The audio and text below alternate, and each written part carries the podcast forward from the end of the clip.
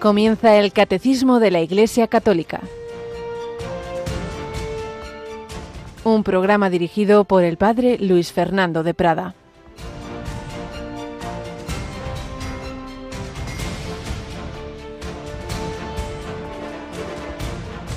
Yo soy la verdadera vid y mi Padre es el labrador.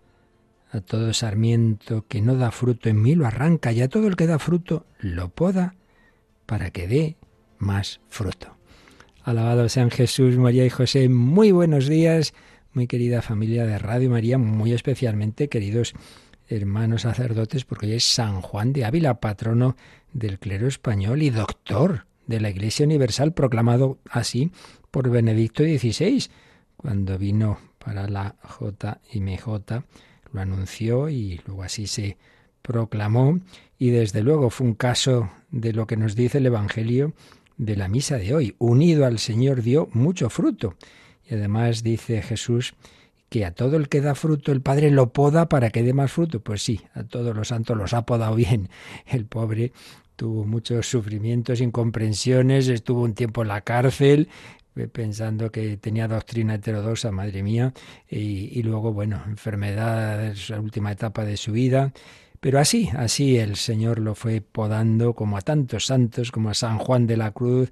La verdad es que San Juan de Ávila fue estaba en una red de, de, santos de ese siglo de oro español increíble. San Juan de Ávila, San Ignacio de Loyola, San Francisco Javier, Santa Teresa, San Juan de la Cruz, San Juan de Dios, San Juan de Rivera. Bueno, y podríamos seguir y seguir y seguir. Nos hace falta otra, otra constelación de santos, desde luego, hoy día y, de evangelizadores. San Juan de Vela se quiso ir a América, se iba a embarcar, pero le dijo su obispo, no, no, tus indias están aquí. Bueno, pues nosotros en Radio María tenemos nuestras indias en España, en el día a día, que falta hace, madre mía, pero tenemos también ese corazón misionero.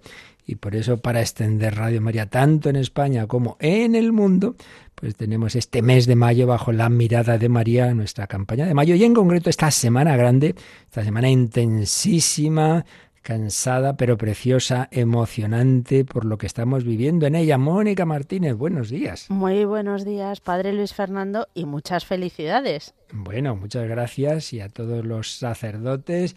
Y bueno, y muchas felicidades también a tanta gente buena que está colaborando en nuestra maratón, desde luego a nuestros voluntarios de atención telefónica que eh, llevan ya unos cuantos días, bueno, el Sí. mes de mayo, pero esta semana tremenda. Y lo que nos queda, que queda lo fuerte, ¿eh? que queda lo fuerte. Desde luego. Y además que para ellos también es una maratón de dar su tiempo para la Virgen.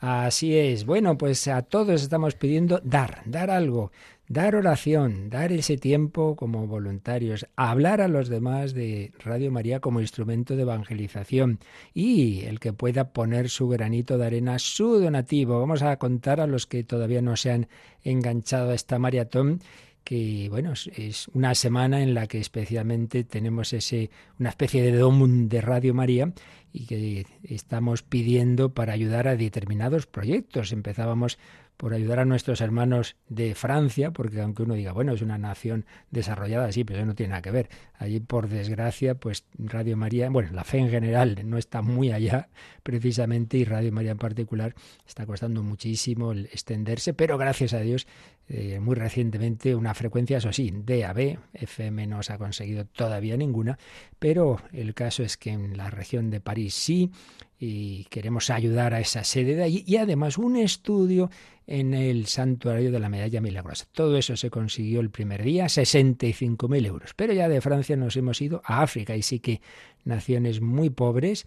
Primer proyecto República Democrática del Congo, 36.000 euros. Segundo, Burundi, 40.000. Y Mónica, estamos ya en el tercer y último de África, ese ya es un coste mayor, resulta que es una diócesis inmensa, una diócesis más grande que Portugal y que tiene 45 sacerdotes. Y el obispo es un, es un obispo portugués misionero que lleva años pidiendo Radio María. Y hombre, digo yo que lo vamos a conseguir, ¿no te parece? Yo creo que sí, porque además ya llevamos un 34% recaudado, con lo cual eh, es viable. Además que, ¿cómo no vamos a ayudar a que mm, los sacerdotes, más hoy en su día, puedan hacer su labor, apoyarles a hacer catequesis, a llevar la palabra de Dios y a mm, labrar un poco el terreno antes de que lleguen? Oye, pues no lo había pensado, pero que en esta mañana en este día de San Juan de Ávila, que por cierto muchas diócesis se reúnen, yo no puedo ir, los sacerdotes pues a celebrar al patrono, a celebrar los que hacen bodas de plata, que en esta mañana podamos llamar a Mozambique, podamos llamar al obispo, que se llama, tiene un nombre que a tu compañera Marta Troyano le hacía mucha gracia, don Diamantino Guapo. ¿no bueno, pues que le llamemos, diga, póngase usted todavía más diamantino y más guapo, porque los oyentes de Radio María ya han aportado para regalar esa frecuencia en esa diócesis inmensa para que todo su voz y la de tantos sacerdotes que lo tienen muy difícil para llegar a todos los sitios. De hecho, pues hay, claro, muchísimos sitios y la misa dominical es cada no sé cuánto, porque no, no, no da para más la vida. Pero que puedan todos los días tener la Santa Misa, la oración, la catequesis, la formación. Bueno, en estos países los obispos piden como sea Radio María, porque lo ven, lo ven. Y de hecho, pues ya está en 27 naciones, creo que son africanas, Radio María. Bueno, pues llevamos 24.500 euros para este proyecto de Mozambique, pero hacen falta hasta 70.000, por tanto nos faltan 45.000. Entonces, ahora mismito nuestra web, por supuesto, está abierta a todas horas. Recuerda cómo puede uno poner ese granito de arena para este proyecto de Mozambique. Recordamos nuestra web es www.radiomaria.es y en la pestaña donativos tienen todas las maneras posibles de hacer ese, esa aportación.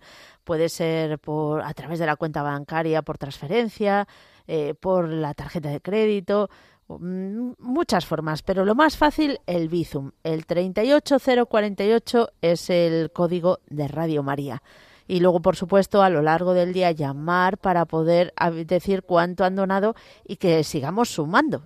Eso es. Por tanto, a partir de las nueve, que es cuando se abre el teléfono de atención al oyente, aunque mañana se abrirá a las ocho, pero normalmente a partir de las nueve es cuando podéis llamar al 91 8 22 80 10 con dos posibilidades. Una, directamente ahí hacer el donativo, ya se encarga el, el voluntario de tomar nota, quieres hacer un donativo de tanto, toma la cuenta y ya nos encargamos de todo. O si lo has hecho por otro cauce, de internet, del Bizum o que vas a ir al banco, pero comunicárnoslo para que cuanto antes sepamos cuándo se ha cubierto ese objetivo y ya iríamos a Oriente Próximo. Ay, madre mía, ahí sí que son proyectos muy fuertes.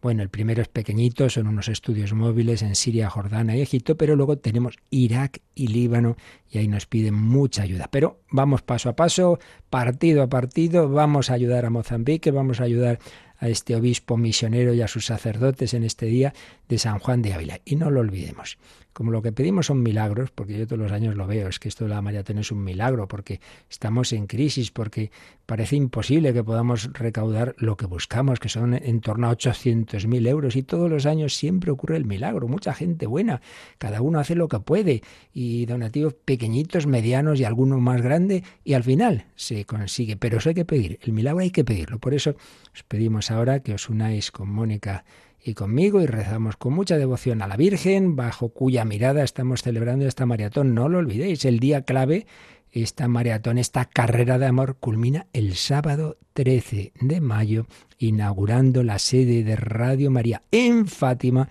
y con un rosario mundial que rezaremos a las 5 de la tarde y ya la, noche víspera, el viernes, a las eh, diez y media de la noche, también un rosario desde la explanada de Fátima que le podamos ofrecer a la Virgen de Fátima en esa noche y en ese su día, los regalos misioneros de esta maratón. Así se lo pedimos ahora. Dios te salve María, llena eres de gracia, el Señor es contigo. Bendita tú eres entre todas las mujeres, y bendito es el fruto de tu vientre, Jesús. Santa María, Madre de Dios, ruega por nosotros pecadores, ahora y en la hora de nuestra muerte. Amén. Sagrado corazón de Jesús. En vos confío. Inmaculado corazón de María. Sed la salvación del alma mía. San José, San Juan de Ávila, santos y santas de Dios. Rogad por nosotros.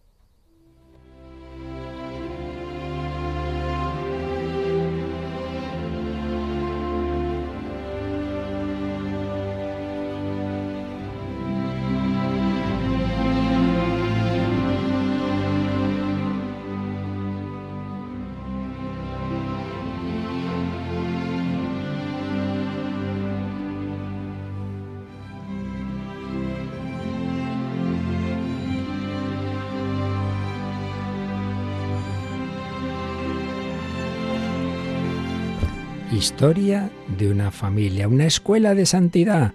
Estamos recogiendo pinceladas de la vida de una familia santa. La familia de Santa Teresita del Niño Jesús, ella fue canonizada muy pronto y recientemente lo han sido en ceremonias simultáneas sus padres Luis y Celia. Y de una obra clásica sobre esta familia vamos, como digo, recogiendo rasgos que nos ayuden, que os ayuden en vuestra vida de santidad como seglares en familia. Y hoy hablamos un poquito de cómo vivían la piedad, la liturgia del hogar, digámoslo así, en esa familia. Y ahí estaban todos muy unidos, muy unidos en el Señor, muy unidos en la Virgen María. Y tenían una imagen de la Virgen como punto de concentración espiritual. Ante ella se rezan las oraciones de la noche. A sus pies se arrodilla Teresita, la pequeñita, por la mañana para repetir sus plegarias. Cuando llega el mes de mayo, se coloca en el centro de un auténtico oratorio. Se le pone ante esa imagen una cortina de hojas y de flores cortadas de ramas de espinos blancos que una mendiga a cambio de una generosa limosna va a cortar en plena campiña. Se colocan a los pies de la señora las luces y las canastillas. Nada se estima bastante hermoso. La mayor de las hijas, a quien le correspondía el privilegio de dirigir esta capilla en su habitación, declara, mi mes de María es tan hermoso que hace competencia al de Nuestra Señora. Es toda una empresa el organizar el mes de María en la casa. Es difícil contentar a mamá, más aún que a la Santísima Virgen. Hay que poner espinos blancos que lleguen hasta el techo, tapizar las paredes con ramaje, etcétera, etcétera. Eso decía la mayor de las cinco hijas que habían sobrevivido tras, recordad que habían muerto cuatro niños. Y la pequeñita Esteresita, con qué gozo la Benjamina recoge las rosas más bellas del pabellón para la imagen adorada, los acianos, las margaritas. De ellas reserva un manojo para la estatua también de San José, ante la cual su madre gusta recogerse. Así, del modo más espontáneo, la niña se ambienta afectuosamente hacia el Altísimo. Y más adelante, cuando ya era Carmelita, recordaba aquello y escribía una poesía. Amé en la primavera de mi vida a San José, a la Virgen María, y a mi alma se abismaba estática cuando se reflejaban en mis ojos los cielos.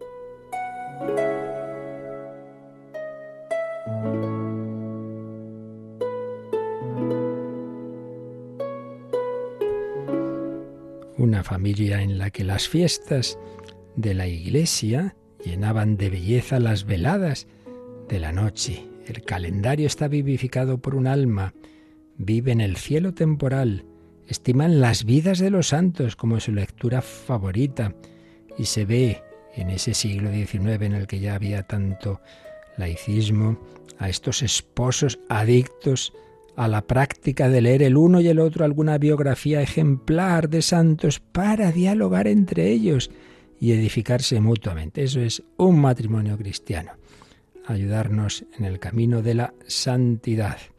Toda la vida de la familia, por otra parte, esto era, hemos dicho, era en el hogar, pero luego, obviamente, estaba en torno a la vida parroquial.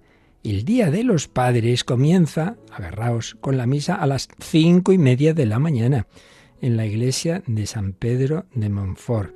Luego en Nuestra Señora, etcétera, etcétera. Aunque hayan trasnochado, aun en tiempo de cuaresma, y la mamá confesaba que a veces le costaba, se levantaban a las cinco. Comulgaban, comulgaban según las circunstancias de entonces no siempre se permitía todos los días, o no era la costumbre, pero ellos lo intentaban todo lo posible y por supuesto los primeros viernes de mes. Desde hacía tiempo, don Luis estaba afiliado a la cofradía del Santísimo Sacramento.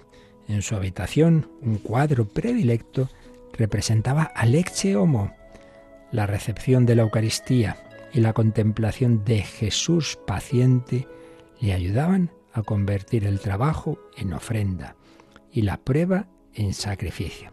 Ni que decir tiene que el domingo toda la familia unida asistía a la misa cantada, a las vísperas y en tiempo de misiones o de predicación, pues a una celebración que se hacía por las tardes. Recordar que en aquella época todas las misas eran por la mañana y entonces por la tarde los domingos siempre había vísperas, exposición del Santísimo, rosario, etc. Y eso valía más que ir al cine o cualquier otra cosa. Si esta familia ignoraba las canciones frívolas, en cambio tenían afición a los cánticos religiosos, los que hablan al corazón, los que llevan a la oración. Eso no quiere decir que no estimaran otra música profana, pero música seria, clásica, y no querían que eso entrara por otra parte en el santuario, sino que allí las canciones religiosas.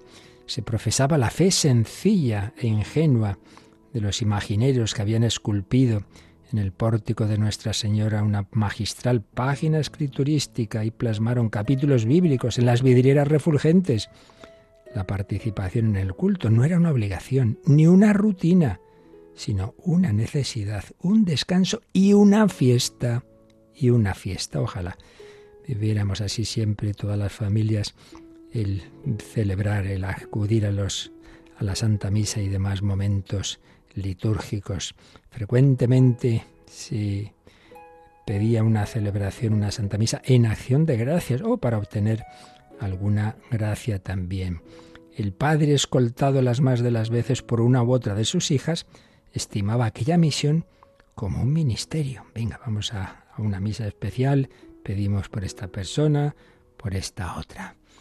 Pues sí, esta es la vida cristiana de una familia que así ocurrió, que dio lugar a esa santidad de padres y de hijos. Pedimos la intercesión de Luis, Celia, Teresita y sin duda de las hermanas también, aunque ellas creo que hay una en proceso, pero aunque no hayan sido canonizadas, Dios sabe pues lo que hubo en cada corazón de aquella familia eh, llena de fe, de esperanza y de amor.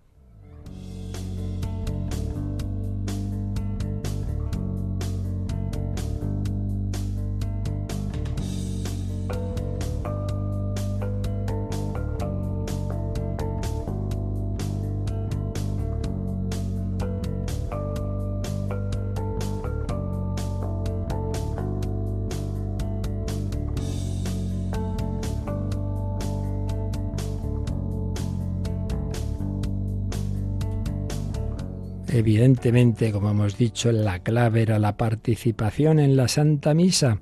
Todo lo demás giraba en torno a la Eucaristía. Y es de lo que estamos hablando, comentando, comentando este apartado del Catecismo que nos va explicando el sacramento de la Eucaristía. Y concretamente estamos ya en esa parte más teológica del trasfondo misterioso, ciertamente, que hay en tras lo que vemos y oímos, tan sencillo como pan, vino, unas palabras, etcétera, un sacerdote, detrás de esto tenemos una presencia real, sustancial de nuestro Señor Jesucristo, tenemos un sacrificio que es el de la cruz, pero que se hace misteriosamente presente a lo largo del tiempo y del espacio.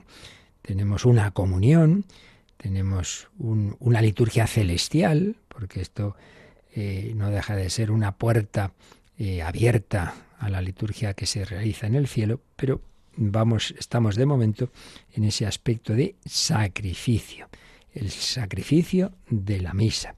Estamos intentando entrar en esto, pues que como ya estamos repitiendo un montón de veces, evidentemente es muy misterioso, pero precisamente las cosas que vienen de Dios su infinita inteligencia y, e imaginación, nadie se le hubiera ocurrido, esto es evidente, esto solo puede ser cosa del Señor, pero obviamente también a nuestra mente cortita y acostumbrada solo a las leyes de este mundo, le cuesta ver cómo, entenderlo, lo cual no quita que no lo creamos. Pues bien, estamos viendo que en toda la fe, en las palabras de lo que dijo Jesús y en lo que han transmitido desde los primerísimos tiempos los autores, lo que llamamos los santos padres, es decir, esos primeros transmisores de, de la fe recibida de los apóstoles, hay esa conciencia de que la celebración de la misa es el verdadero sacrificio. anticipado por tantos otros sacrificios que hubo en el Antiguo Testamento. Estamos en un apartado que se titula El memorial sacrificial de Cristo y de su cuerpo, que es la Iglesia.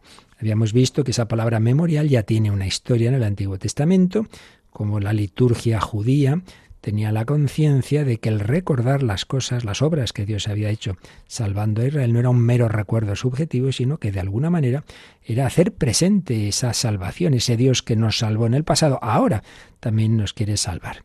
Pero luego ya ayer veíamos que en el 1364, en ese número de catecismo, veíamos que el memorial recibe ya un sentido nuevo, más profundo en el Nuevo Testamento, porque está esa conciencia de que cuando la Iglesia celebra la Eucaristía hace memoria, memorial, de la Pascua de Cristo. Memorial, es decir, se hace presente esa Pascua de Cristo. El único sacrificio, el único, del único sacerdote que es Cristo, el sacrificio de la cruz, que se ofreció de una vez para siempre, permanece siempre actual. Y leíamos esta frase del Vaticano II. ¿Cuántas veces se renueva en el altar el sacrificio de la cruz, en el que Cristo, nuestra Pascua, fue inmolado? se realiza la obra de nuestra redención. Es el único sacrificio, pero que se hace ahora presente en esa celebración para la salvación de los que ahora lo celebramos.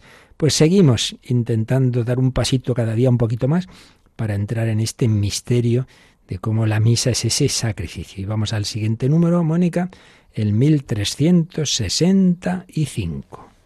Por ser memorial de la Pascua de Cristo, la Eucaristía es también un sacrificio. El carácter sacrificial de la Eucaristía se manifiesta en las palabras mismas de la institución. Esto es mi cuerpo, que será entregado por vosotros.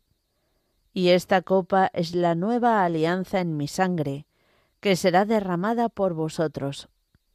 En la Eucaristía, Cristo da el mismo cuerpo que por nosotros se entregó en la cruz y la sangre misma que derramó por muchos para remisión de los pecados. Son ideas que hemos ido ya anticipando, pero cada número, ya digo, va precisando más. Por ser memorial.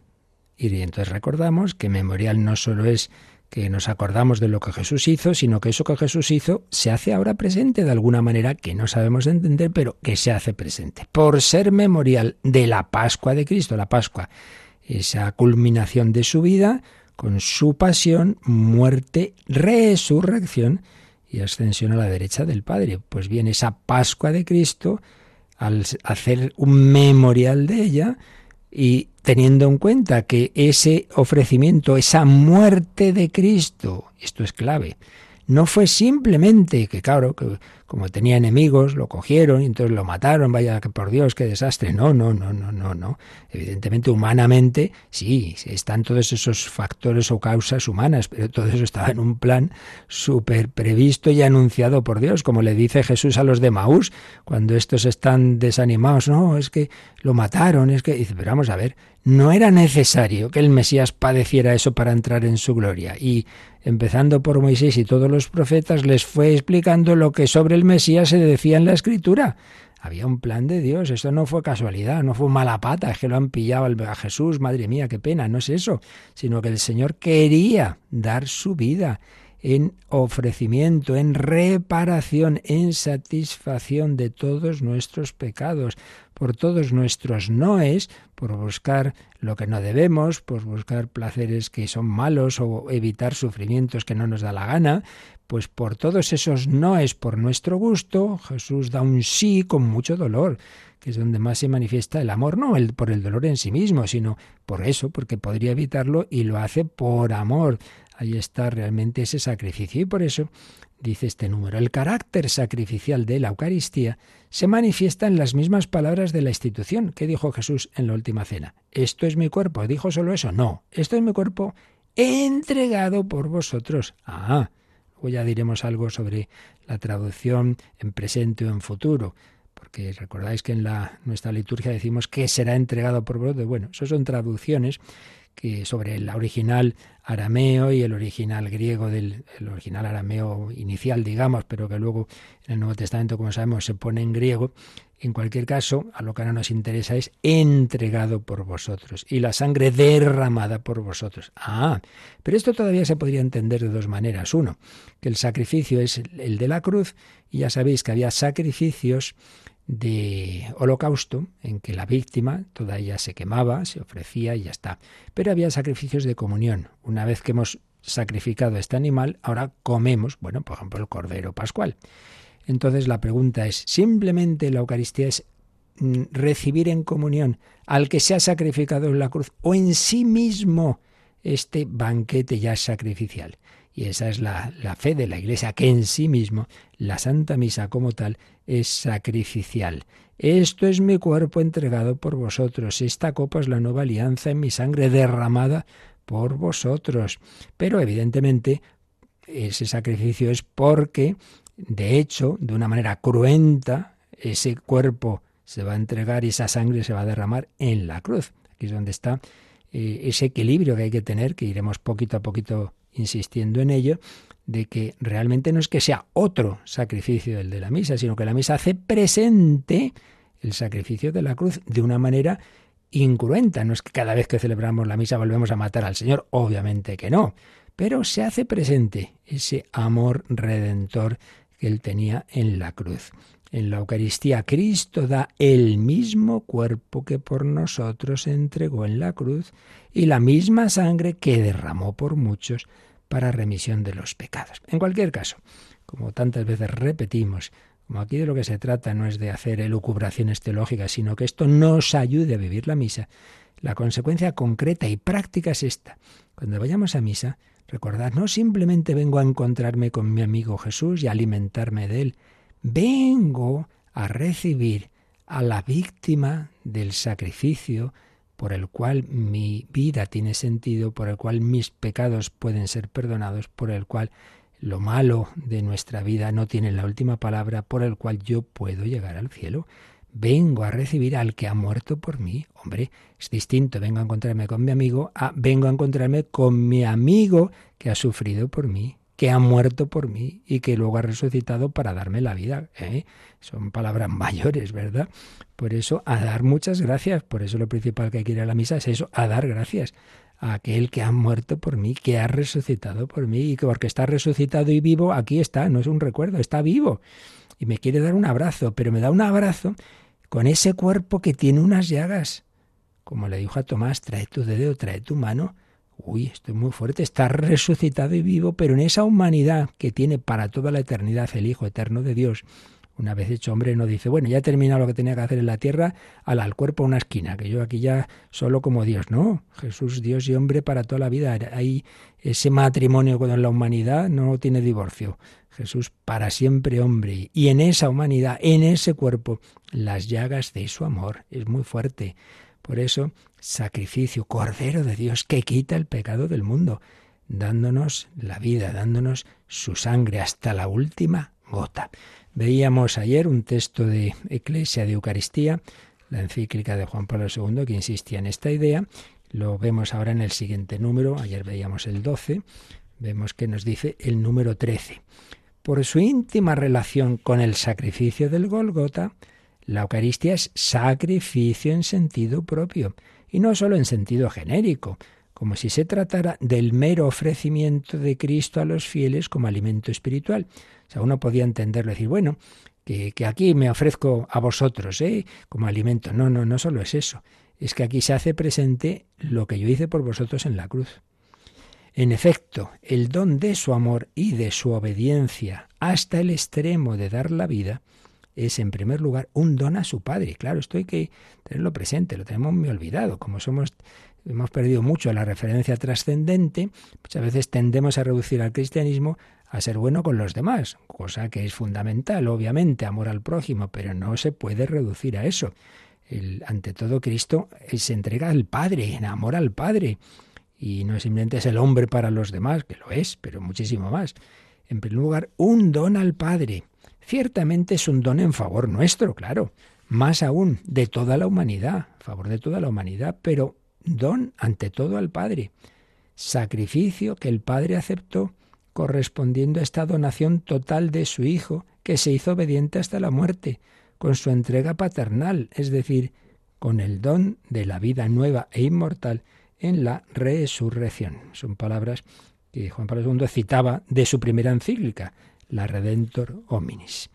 Al entregar su sacrificio a la Iglesia, Cristo ha querido además hacer suyo el sacrificio espiritual de la Iglesia, llamada a ofrecerse también a sí misma unida al sacrificio de Cristo. Aquí tenemos otra aplicación espiritual fundamental. La primera hemos dicho que yo vaya a la misa a dar gracias porque vengo a encontrarme con aquel que ha muerto por mí, que ha resucitado por mí, que me comunica los frutos de su Pascua. Doy gracias. Pero segundo, me pide que me incorpore a su sacrificio. Ah, muchacho, ofertorio. ¿Qué llevas tú ahí a la misa de hoy? ¿Qué traes? ¿Qué traes? ¿Qué traes de esta semana? ¿Qué traes de este día? ¿Qué llevas? Trabajos, alegrías, sufrimientos, enfermedades. Venga, aporta lo tuyo en esa gotita de agua que se mezcla con el vino. Entonces es el sacrificio de Cristo y es el sacrificio de la Iglesia y por tanto tuyo. Entonces ahí debes tú incorporarte. Lo nuestro en sí mismo no vale, pero en cuanto está unido a Cristo ya tiene un valor corredentor increíble. Esa gotita de agua se mezcla con el vino y ahora ya se va a convertir en sangre de Cristo. Ah, mi vida, que humanamente podría ser muy pobrecita, resulta que unida a la de Cristo, por Cristo, con Él y en Él, da gloria al Padre en la unidad del Espíritu Santo. Ah, estos son palabras mayores, ¿eh? Así que agradecer a Jesucristo que ha muerto y resucitado por mí y ofrecer lo mío, me uno a ti. Por eso el Concilio Vaticano II, concluía este número 13 de Eclesia de Eucaristía Juan Pablo II, el concilio enseña que al participar en el sacrificio eucarístico, fuente y cima de la vida cristiana, los fieles ofrecen a Dios la víctima divina y a sí mismos con ella. Te ofreces tú, ofreces tus problemas, tus enfermedades, tus limitaciones por Cristo, con Él y en Él. Y vivamos así el sacrificio eucarístico, el sacrificio de la cruz, que misteriosamente se hace presente en cada celebración de la Santa Misa.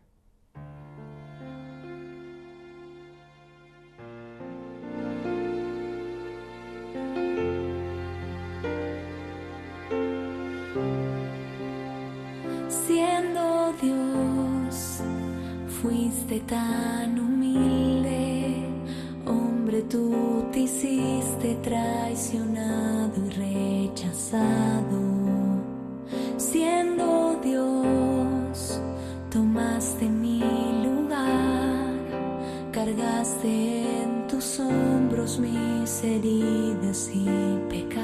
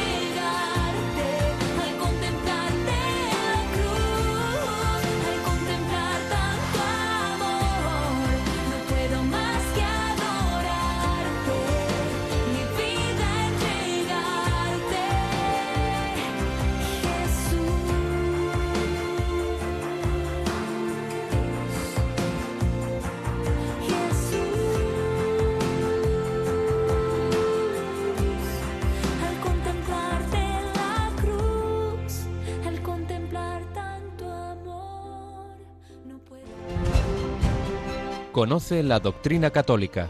Escucha el catecismo de 8 a 9 de la mañana, de 7 a 8 en Canarias. Y los sábados a la misma hora profundizamos en los temas tratados en el programa En torno al catecismo. Al contemplarte en la cruz, pero no solo contemplarte, como podemos hacer en un rato de oración, en un Via Crucis, sino que ese, ese sacrificio se hace presente de manera incruenta, pero real. Vamos a ver un par de números que nos sugiere el catecismo que leamos, que tienen que ver con este. El 2000, en este caso, en vez de repaso, son de números que vienen más adelante, pero que nos ayudan a, a vivir también esto que aquí se nos enseña. Concretamente, el 2100, ya dado que estamos hablando de que la Santa Misa es un sacrificio, cuando veamos los mandamientos hablaremos dentro del primer mandamiento, dar culto a solo Dios, y del, y del, segundo y del tercero, todo lo relativo a la relación con Dios, hay unos números sobre el sacrificio. Uno de ellos, el 2100, así que vamos a leer este número. El sacrificio exterior, para ser auténtico, debe ser expresión del sacrificio espiritual. Mi sacrificio es un espíritu contrito los profetas de la antigua alianza denunciaron con frecuencia los sacrificios hechos sin participación interior o sin relación con el amor al prójimo. Jesús recuerda las palabras del profeta Oseas. Misericordia quiero, que no sacrificio.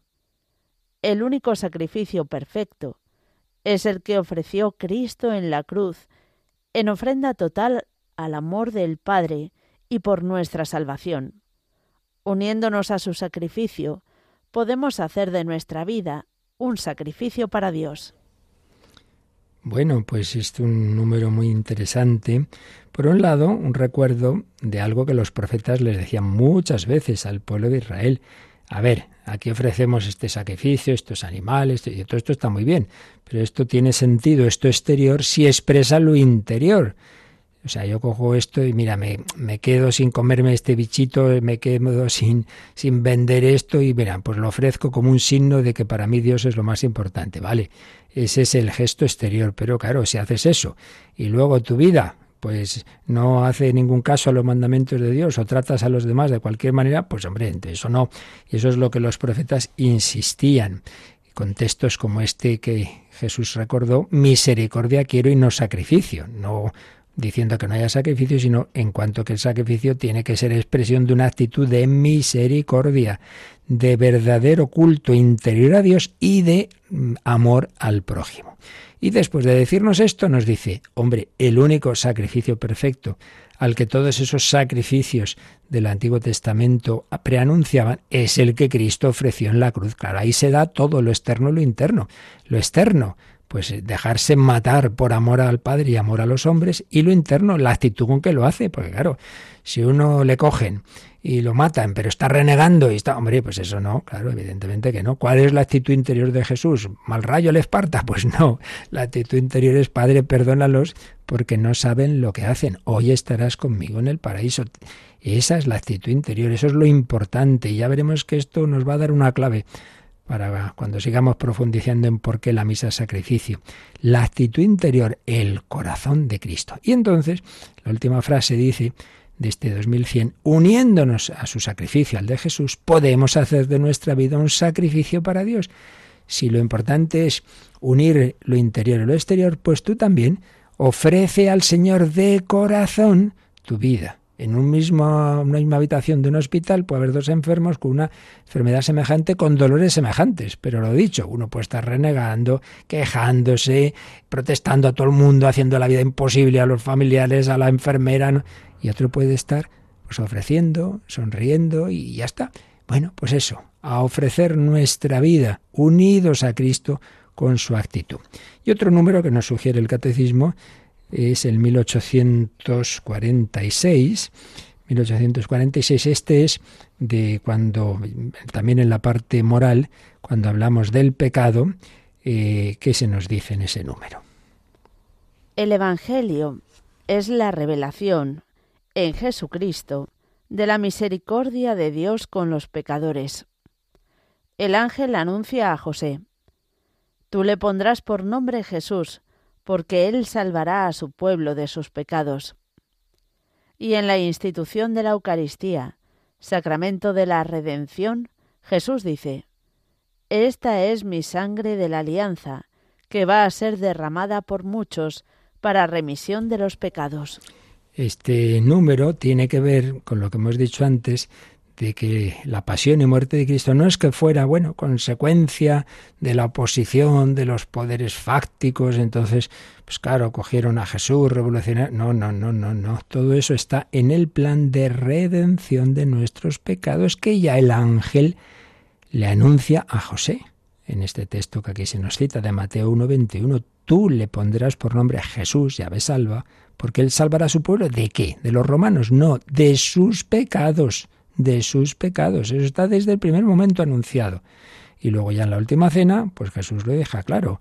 Esta es mi sangre de la alianza, la nueva alianza. Sangre derramada por muchos para remisión de los pecados. Así pues, sacrificio redentor, sacrificio para el perdón de nuestros pecados, sacrificio que Cristo ofrece en la cruz, pero que se anticipa en la Santa Misa. Y eso está en la fe de la Iglesia. Eso está, en primer lugar, pues en los propios textos del Nuevo Testamento. Ya vimos que hay dos tradiciones de relato de la institución, el de Pablo Lucas, donde son más claras las alusiones sacrificiales, pero también en el de Marcos y Mateo. Este texto que acabamos de leer, sangre derramada por muchos, por la multitud, que es una manera de decir por todos, para el perdón de los pecados. Pero más aún, en 1 Corintios 10 hay un paralelismo que hace San Pablo entre, por un lado, la mesa de la Eucaristía y el altar judío, y la mesa de la Eucaristía y mesa de los demonios, el altar pagano. Entonces ahí vemos que Pablo concibe y explica la mesa eucarística como un altar. No simplemente es una mesa donde se come lo que se inmoló en otro sitio, no simplemente ahora comemos el fruto de otro sacrificio. No, no, no, no, no. Es que esta, esta mesa es un altar, es un ara, donde se realiza el sacrificio. Si la mesa eucarística es altar, es que en ella tiene lugar un sacrificio. Y por eso, bueno, lo que ya digo, está en las palabras de la institución. Y os decía antes que en los verbos usados, nosotros en la traducción litúrgica española, en otras no, ¿eh? en italiano o en alemán no lo ponen en futuro. Este cuerpo que, será entregado, sangre que será derramada. No, no. cuerpo oferto per voi, por ejemplo, en italiano, cuerpo ofrecido, sangre derramada. Pero no hay que hacerse mucho lío con el presente o el futuro, porque ten en cuenta que también, en muchas lenguas, también en español, a veces decimos en, en presente lo que, que el futuro. Vengo enseguida. O sea, lo digo en presente, pero es una cosa futura. O sea, unimos el presente y el futuro. Es una cosa muy habitual. Y según los expertos en, la lengua del Nuevo Testamento, en efecto, se puede traducir de las dos formas, en presente o en futuro. En cualquier caso, en presente o en futuro está claro el sentido sacrificial que Jesús da a esa entrega de su cuerpo y de su sangre. Y así están los primerísimos textos que tenemos también de la tradición litúrgica la famosa Didaje. Pues ahí se ve en la Eucaristía el cumplimiento del sacrificio de Melquisedec, que ya habíamos hablado de aquel personaje, ¿verdad?, misterioso con el pan y el vino. Una conciencia de que la misa es sacrificio es antiquísima y de hecho se llama la Eucaristía sacrificio en la Didaje, como digo. Se pide purificación en la Eucaristía para que el sacrificio sea puro ve en la Eucaristía el cumplimiento también de ese texto de Malaquías 1.11, del que ya hablamos. En todo lugar de, desde donde sale sol hasta el ocaso, se ofrece un sacrificio puro en mi nombre. También en el diálogo de famoso texto de San Justino, el diálogo con el judío Trifón, pues también ahí se habla del sacrificio de Malaquías, diciendo que ese sacrificio es ahora, se hace en el pan y vino y cáliz de la Eucaristía. San Ireneo habla de la ofrenda de las primicias. San Juan Crisóstomo retoma el tema de Melquisedec. En fin, toda una teología de la misa como sacrificio que está en las catequesis mistagógicas de San Cirilo de Jerusalén, donde no solo se dice que es sacrificio, sino sacrificio de propiciación. En fin, no quiero aquí entrar en demasiados temas técnicos, pero simplemente que sepamos que esto no es un invento del siglo XVI, que de repente empezamos a decir que la misa es un sacrificio frente a, a, los protestantes. No, no, no, no. Esto está desde el principio de los principios de la historia de la Iglesia, claro, en coherencia con esas palabras de Jesús en la institución. Y voy a terminar con un texto de, de San John Henry Newman, el cardenal Newman, ya santo, eh, en el que habla, y esto nos viene pues muy bien a todos, pero especialmente a los sacerdotes, a los sacerdotes de cómo al celebrar esa misa, al celebrar ese sacrificio, estamos llamados, todos los fieles lo hemos dicho antes, pero de una manera especial el sacerdote, a unirnos, a unir nuestro sacrificio al de Cristo. Nos dice, Cristo se sirve de nuestras palabras, esto ya es particular al sacerdote ministerial, Cristo se sirve de nuestras palabras para hacer presente y actualizar su único sacrificio. La cruz es el sacrificio que nos reconcilia con Dios, porque en él la hostia y el sacerdote son un solo cuerpo. Quien ofrece es quien es ofrecido. Cuando un sacerdote ofrece el sacrificio de la misa, lo hace en primera persona, esto es mi cuerpo. Entonces el sacerdote debe ofrecerse él también, unirse a Cristo, ofrecerse él también en la cruz. Es ahí, en la cruz, ante el altar, donde el sacerdote es verdaderamente el mismo. Es ahí donde extiende sus brazos para dejarse clavar en el madero.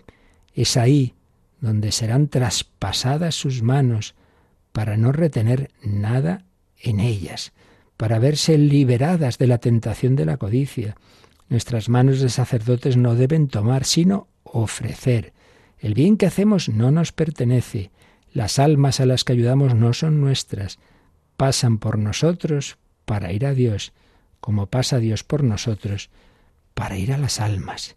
Si no subimos cada día a la cruz, nos arriesgamos a hacer del altar el trono vano y engañoso de nuestro ego, de nuestra gloria, durante la liturgia, cuando un sacerdote se pone a parlotear, a comentar y a añadir constantemente palabras humanas a las de la Iglesia, lo que demuestra es que no quiere desaparecer detrás del verbo, quiere que lo miren a él, esa insignificante persona humana, que lo escuchen a él, que se fijen en él. No, no, no, no. Ante el altar, el sacerdote debe desaparecer, hacerse olvidar, ocultarse en las palabras de la Iglesia y de Cristo. Madre mía, bueno, aquí estoy uniendo textos de John Henry Newman con comentarios del cardenal Sara en su obra Para la Eternidad. En cualquier caso, nos viene muy bien, especialmente ya digo a los sacerdotes, pero en, en, la medida de cada uno, pues nuestra participación en la misa,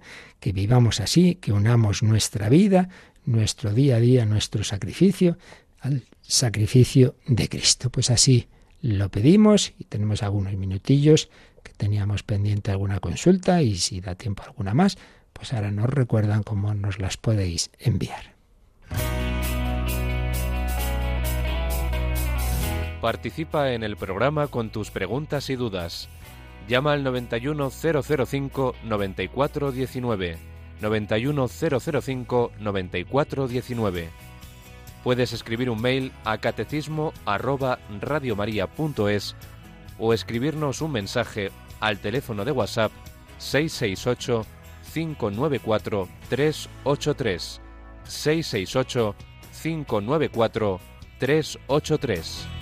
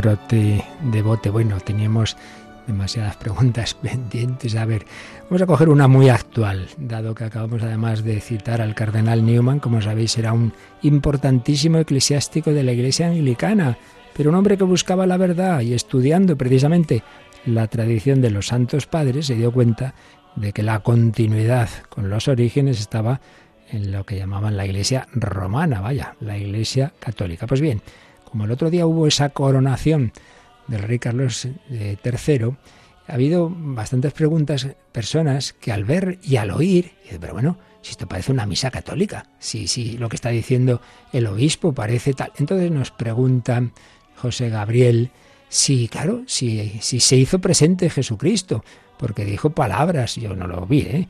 pero por lo que aquí nos cuentan, pues se dijo, dijo palabras pues como nuestra consagración. Bueno, pues este es un tema que se ha estudiado a lo largo de la historia muchas veces. Hay que tener en cuenta que el cisma anglicano tuvo dos momentos muy distintos. Al principio fue solo eso, un cisma, un rechazar la autoridad del Papa, pero con la doctrina de fondo y la liturgia católica. Entonces, en ese momento sí que los sacerdotes y los obispos, aunque hubieran hecho mal apartándose de la obediencia al Papa, pero bueno, eran verdaderos sacerdotes, verdaderos obispos y por tanto celebraban, si celebraban la misa, pues se, hacía esa consagración. Pero ¿qué pasa? Que poco después realmente ya se produce no solamente una desobediencia, un rechazar la autoridad del Papa, sino irse ya a la doctrina más propiamente protestante, en la cual no se cree en el sacramento de la Eucaristía como tal, ni en el sacramento del orden como tal. Solamente hay dos sacramentos que, que tienen validez, porque lo puede dar cualquier seglar, que son el bautismo y el matrimonio. Entonces, desde ese momento se rompe, se rompe lo que sería la sucesión apostólica, de manera que al no hacerse las ordenaciones con la intención que tiene la Iglesia y con el sentido de lo que es ese sacramento del orden y de la Eucaristía, pues claro, si no hay esa intención, entonces ya no, ya no van a ser obispos o sacerdotes los que se ordenaron en, en esa historia de la Iglesia anglicana. Entonces esto es luego, siempre claro, ha habido muchísimas ramas dentro de la Iglesia anglicana, la Low la High unos más cercanos a la Iglesia católica, otros menos. Entonces todo esto se estudió muy a fondo y con mucha delicadeza en tiempos del Papa León XIII, que era un hombre muy favorable a, a la Iglesia anglicana, es el que hace cardenal a Newman tras su conversión, etc. Y se vio que no, que no eran válidas las ordenaciones en la Iglesia anglicana, por lo que de una manera muy rápida y resumida acabo de decir. Eh, porque, porque si no creen en esos sacramentos como tal sacramento, ya puesta a decir las palabras, como si las dice no sé quién. Pues no. Entonces, ¿qué pasa? Pues que, aunque externamente y hayan quedado muchos restos en la iglesia anglicana alta, ¿eh? que luego la baja, vamos, olvídate. Pero bueno, en esa iglesia hayan quedado muchos restos de la liturgia católica, al no decirse con el mismo sentido que tienen entre nosotros, pues no hay consagración, pues no hay ordenación, pues esto es así, porque eso se, se rompió eso. Por tanto, mm, no hay tal consagración eucarística. Por tanto, si estás en una misa, eh, perdón, en una celebración de la iglesia anglicana, no comulgues porque no hay comunión. Otra cosa distinta es en la Iglesia ortodoxa. ¿Veis? Ahí es donde se ve la diferencia. Ellos tampoco, también hay un momento dado de ruptura de la comunión con el Papa, pero se mantiene la asociación apostólica y la fe en los sacramentos, en la Eucaristía, en la ordenación, por tanto sí que hay son, ahí sí que la Eucaristía es válida. Y por eso si estás en un país oriental de ortodoxo y no tienes posibilidad de una misa católica, pues ahí podría uno comulgar, pero en, en, esta, en estas otras no. Bueno, madre mía, nos quedan más cosas. A ver, otro día tenemos que dejar más tiempo para las preguntas, pero ahora lo dejamos porque además quiero contaros que ya hay, que ya hay varios voluntarios al teléfono, porque de verdad alguno puede decir, hay que pesadez, ¿cómo que qué pesadez? Que llegue el Evangelio, que llegue Radio María al mundo entero, que llegue a Mozambique, que llegue al, al África, eso, vamos, vale más que nada y por eso hacemos el sacrificio de dejar otras cosas y programas como otros se sacrificaron para que llegara Radio María España.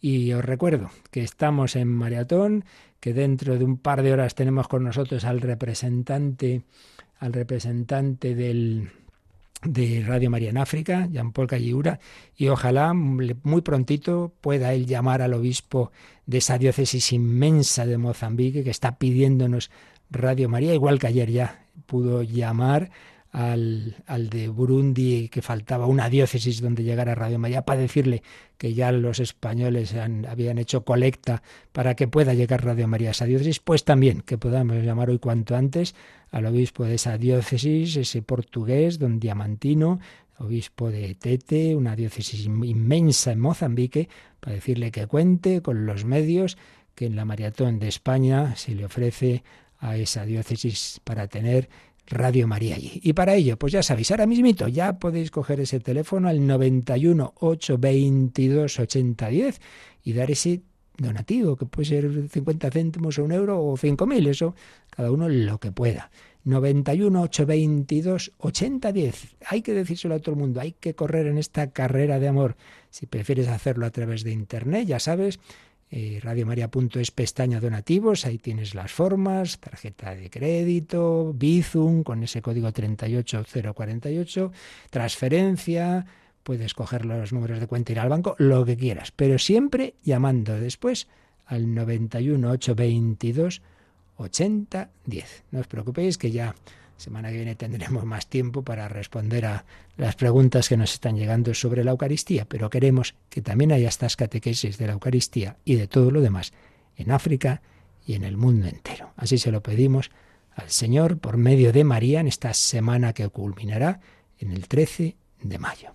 La bendición de Dios Todopoderoso, Padre, Hijo y Espíritu Santo, descienda sobre vosotros. Alabado sea Jesucristo.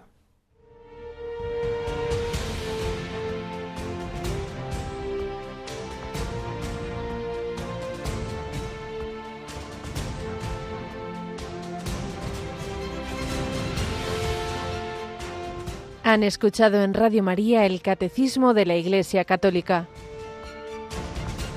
un programa dirigido por el Padre Luis Fernando de Prada.